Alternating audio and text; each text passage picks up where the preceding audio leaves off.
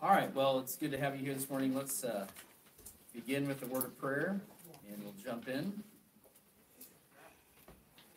All right, let's pray. Heavenly Father, we do thank you so much for uh, a beautiful day. We thank you for your provision in our life. Lord, we thank you today that as we go about uh, the, the activities of today, as we view your creation, as we have opportunity to worship you, we see the reality of your existence. We understand truth of who you are. Lord, you've communicated it to us. We praise you for that this morning.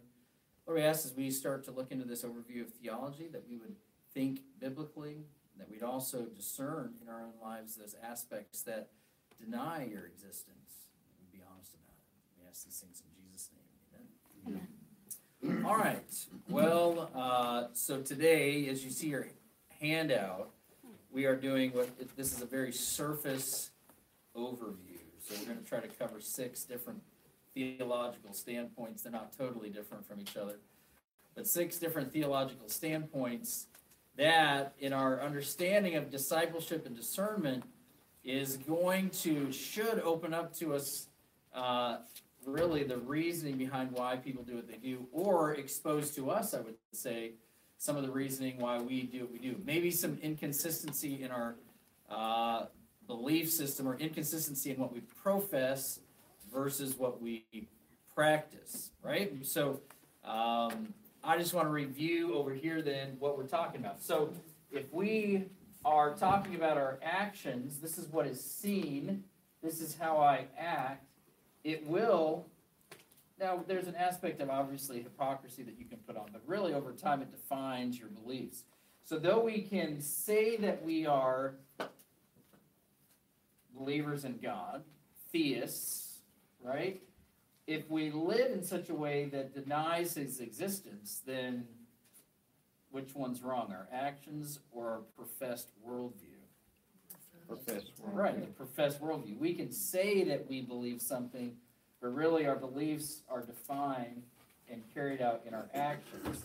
That's why we would say discipleship is taking that biblical point of view and, and, and working out how it manifests itself in our hands and our feet.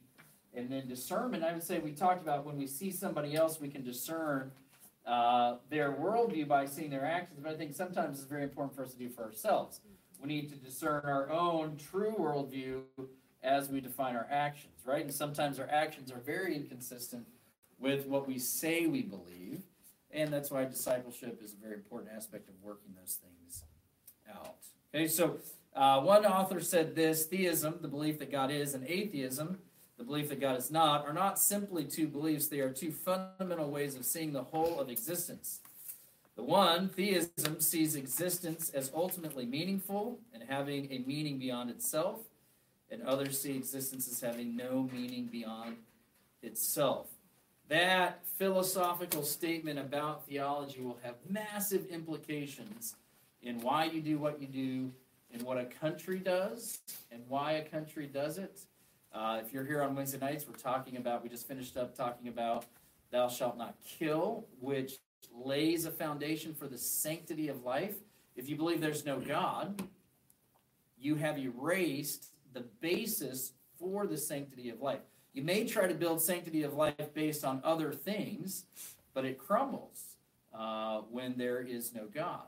So there's no sanctity to that life because He created it. So we're going to go through this, the six different worldviews, and hopefully be able to draw out some differences, some nuances. This does not, obviously, this was not is not a full uh, covering of it.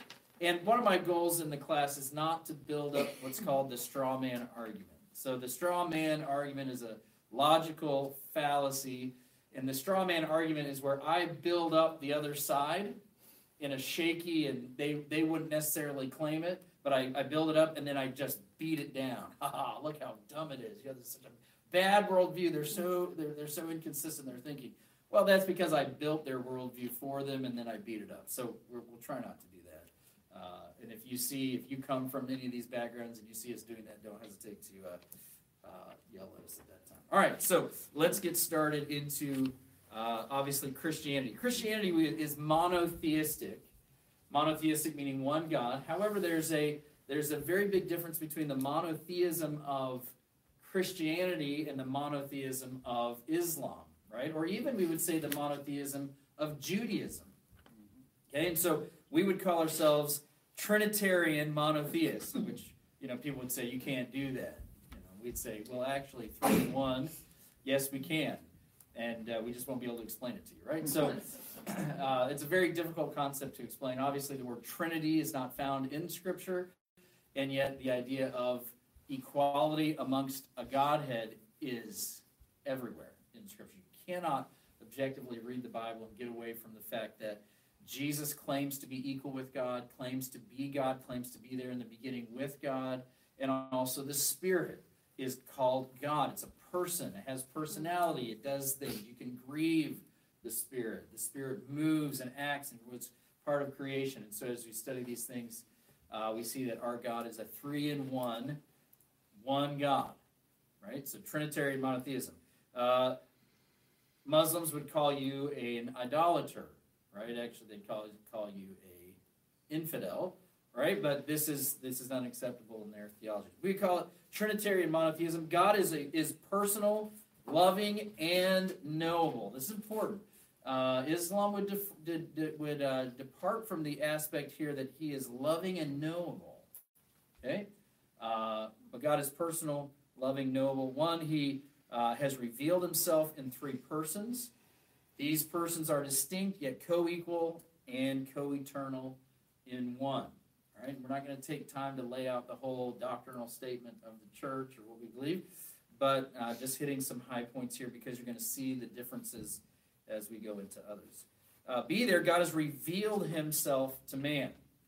So if there's a God, He and He creates, He has the opportunity to hide Himself from man, right? uh, because he's God. But God has not chosen to do that. He's chosen to reveal himself to us. We would say there's two primary ways in which God has revealed himself to man. Number one, in general revelation, and in number two, uh, special revelation. Both of those are contained in Psalm 19. So I do want to look at Psalm 19 this morning very quickly uh, and see how this general and special revelation is uh, seen there in this wonderful, wonderful psalm. You probably know most of it by memory, uh, whether you think you do or not. Psalm 19. So verses 1 through 6 are going to talk about his God is able to be known through creation. Verses uh, 7 through uh, really uh, the rest of the chapter talks about how God is noble through his word, right? So the heavens declare the glory of God. The firmament showeth his handiwork. Day unto day utter speech. Night unto night show knowledge. There is no speech nor language where their voice is not heard. Their line has gone out throughout the whole earth, or through all the earth, and their word to the ends of the world. In them he hath set a tabernacle for the sun, which is as a bridegroom coming out of his chamber, and rejoices that the strong man to run a race. His going forth is from the end of the heaven and his circuit unto the ends of it, and there is nothing hid from the heat thereof. Now, I would challenge you to look at verses 1 through 6. Not when you see the idea of the sun there, we're really talking about the, uh, the, the what, is, what is to be seen by a designer, right? And so it says, The heavens declare the glory of God. You know, it's interesting as we send out more and more things into space and we see this. I mean, math, once you get into space, math is like whatever, right? Uh, it's just, well, we're, we're talking about 565 light years. It's huge, right? And they look out there, and it was interesting. I don't know if you knew, you, know, you remember how the Hubble telescope worked. Remember that? They sent it up, and they got some pictures back, and what did they see? Nothing but blurriness and it was because it was just off, like a micron or whatever off, and they went up there and somehow they fixed it, and then what kind of images came back? Amazing. Galaxies within galaxies. We're looking at, we're looking, you know, you see this bright spot we thought was a star, and they zoom up on it, and it's not. It's a cluster of galaxies with billions of stars, and uh, a, the colors that come through. It's amazing, right? and the heavens declare the glory of God. It says God knows each star by name. you know, we thought it was interesting that he knew our, the hairs of our head. For some of you, that's not a, you know, uh, well, anyway, but the stars. Let's just talk about the stars, right? God knows these stars. It says He knows them by name. He calls them out. So as God cre- as as God created during that creation week, everything about it, you know, speaks of His glory. I, I have such a hard time with a scientist who uses math to show us there's no God because they just have to keep inserting time and rank because because time gives chance the hope of falling into place, right? And so, well, uh, we'll just keep throwing time at it. You know, it's crazy uh, that we can say it that way. But it says, look, in verse 3, it says, There's no speech nor language where their voice is not heard. You know what this is telling us? It doesn't matter who you are, when you were born, what level of science was up to date at that point. When you walk out and you see the design of the universe, there's something built into man that says, there's a God. Okay? So the heavens declare the glory of God. Now we transition then into verse 7 where we have specific revelation. God is not just known as a designer, he's known as our savior, as our creator, as our lawgiver, as our judge. What we know about God specifically is given to us through his word in special revelation. So creation is general revelation, God's word, and specifically Jesus Christ, special revelation. Verse 7 The law of the Lord is perfect, converting the soul. The testimony of the Lord is sure, making wise the simple. The statutes of the Lord are right, rejoicing the heart. The commandment of the Lord is pure, enlightening the eyes. The fear of the Lord is clean, enduring forever. The judgments of the Lord are true and righteous altogether. More to be desired are they than gold, yea, than much fine gold. Sweeter also than honey and the honeycomb. One, one thing I want to uh, say here is the fact that they are to be desired and that they are sweet to the soul shows us that we can know our God. Right? By the way, this is something very foreign in the Muslim religion. God is a God of law and judgment. There's not a sweet relationship. There's not a salvation and a and a, a joyous communion with God. He is almost the man upstairs with a sword, and he will judge you one day on your works. And we'll get to that in just a minute. So the fact that we can know God through His Word, through the person of Jesus Christ, separates Christianity uh, from other theistic, if I could use quotes there, theistic evolu- or, uh, theologies. Okay. All right. So just look at these real quick. There's the cosmological argument. We're not going to get into these. Um, this is a very this is just actually naming them for you. The cosmological argument is a is a it's an argument from logic, apart in a sense apart from God's word. It doesn't have to be apart from God's word. But what we'd say is this: the cosmological argument shows that everything that has a beginning, there had to be an ultimate cause. There had to be something that began it. What, where did this come from is the question, right? So where did that come from? Well, where did that come from? You know, if you ever watch a uh, a description of evolution, they start with Big Bang. something. Well, where did that come from? They don't. Well, you know. So really, what happens is they have to come to a point that says matter is eternal. Because you would ask, well, then where did that come from? And where did? it, Well, we don't have the answers to that. It just always was. And you know, if we want to take on Paul's uh, pattern of arguing from their own place, we'd say, well, we actually know what the first matter was. It was God, and it's not matter, right? And so, uh, in the cause, the cosmological argument, you would argue from the point of a uh, of a beginner, a first cause. The teleological argument arguments from design. Everything that has design really has purpose, right? If you see design in something, there's a purpose for it. There's nothing in this building that you could find that would say there's no design in it. And if you picked it up and looked at it, we could probably tell you what its purpose was. Now, whether it's in the right place or not is a whole different issue, right? Uh, you know, it's and of course there's the there's the uh, illustration of the watchmaker. So if you were to, you know, be stranded on an island, an unmanned island, and you found the pieces to a watch, it, you wouldn't say, "Wow, look at these rocks or these shells. They're sure interesting." No, you'd say, "There's obviously something in it. Of course, if you have the watch together, you go and you take it apart, you recognize that all these pieces are not random.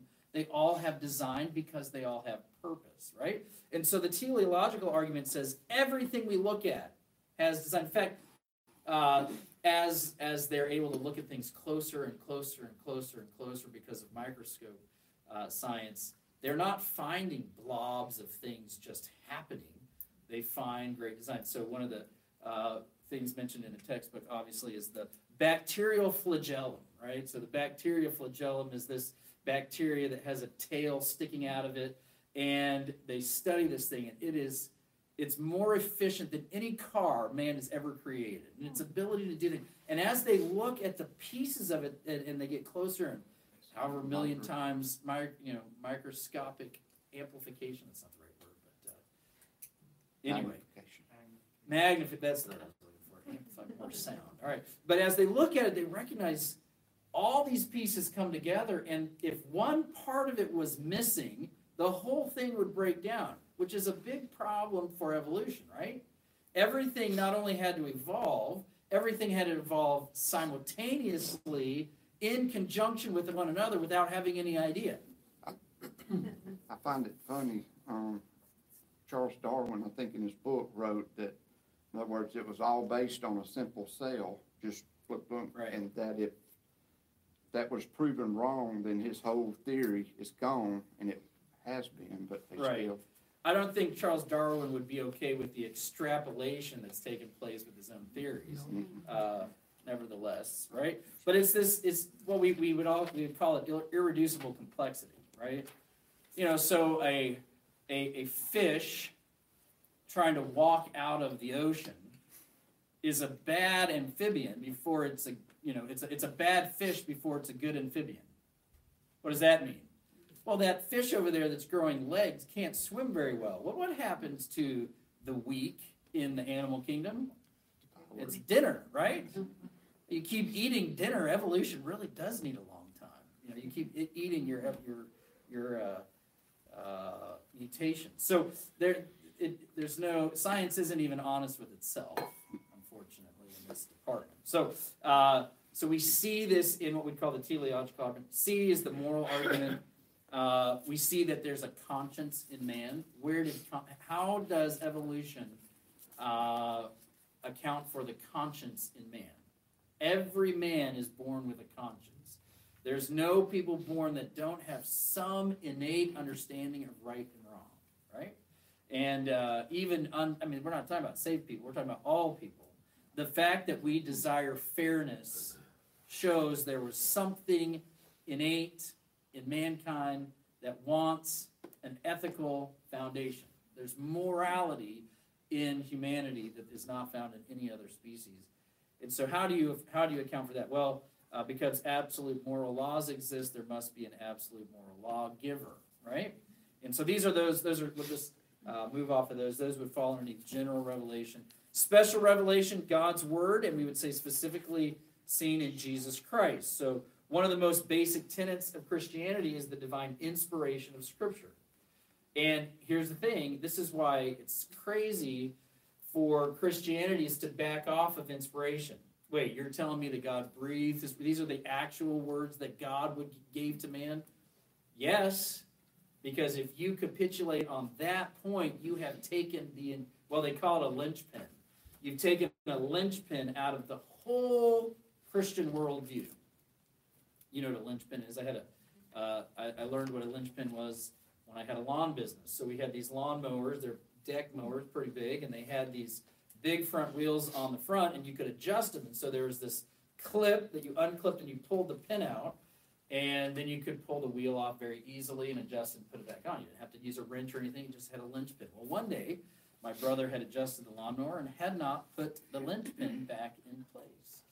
And so I was mowing and I hit a bump that made the lawnmower go up. Well,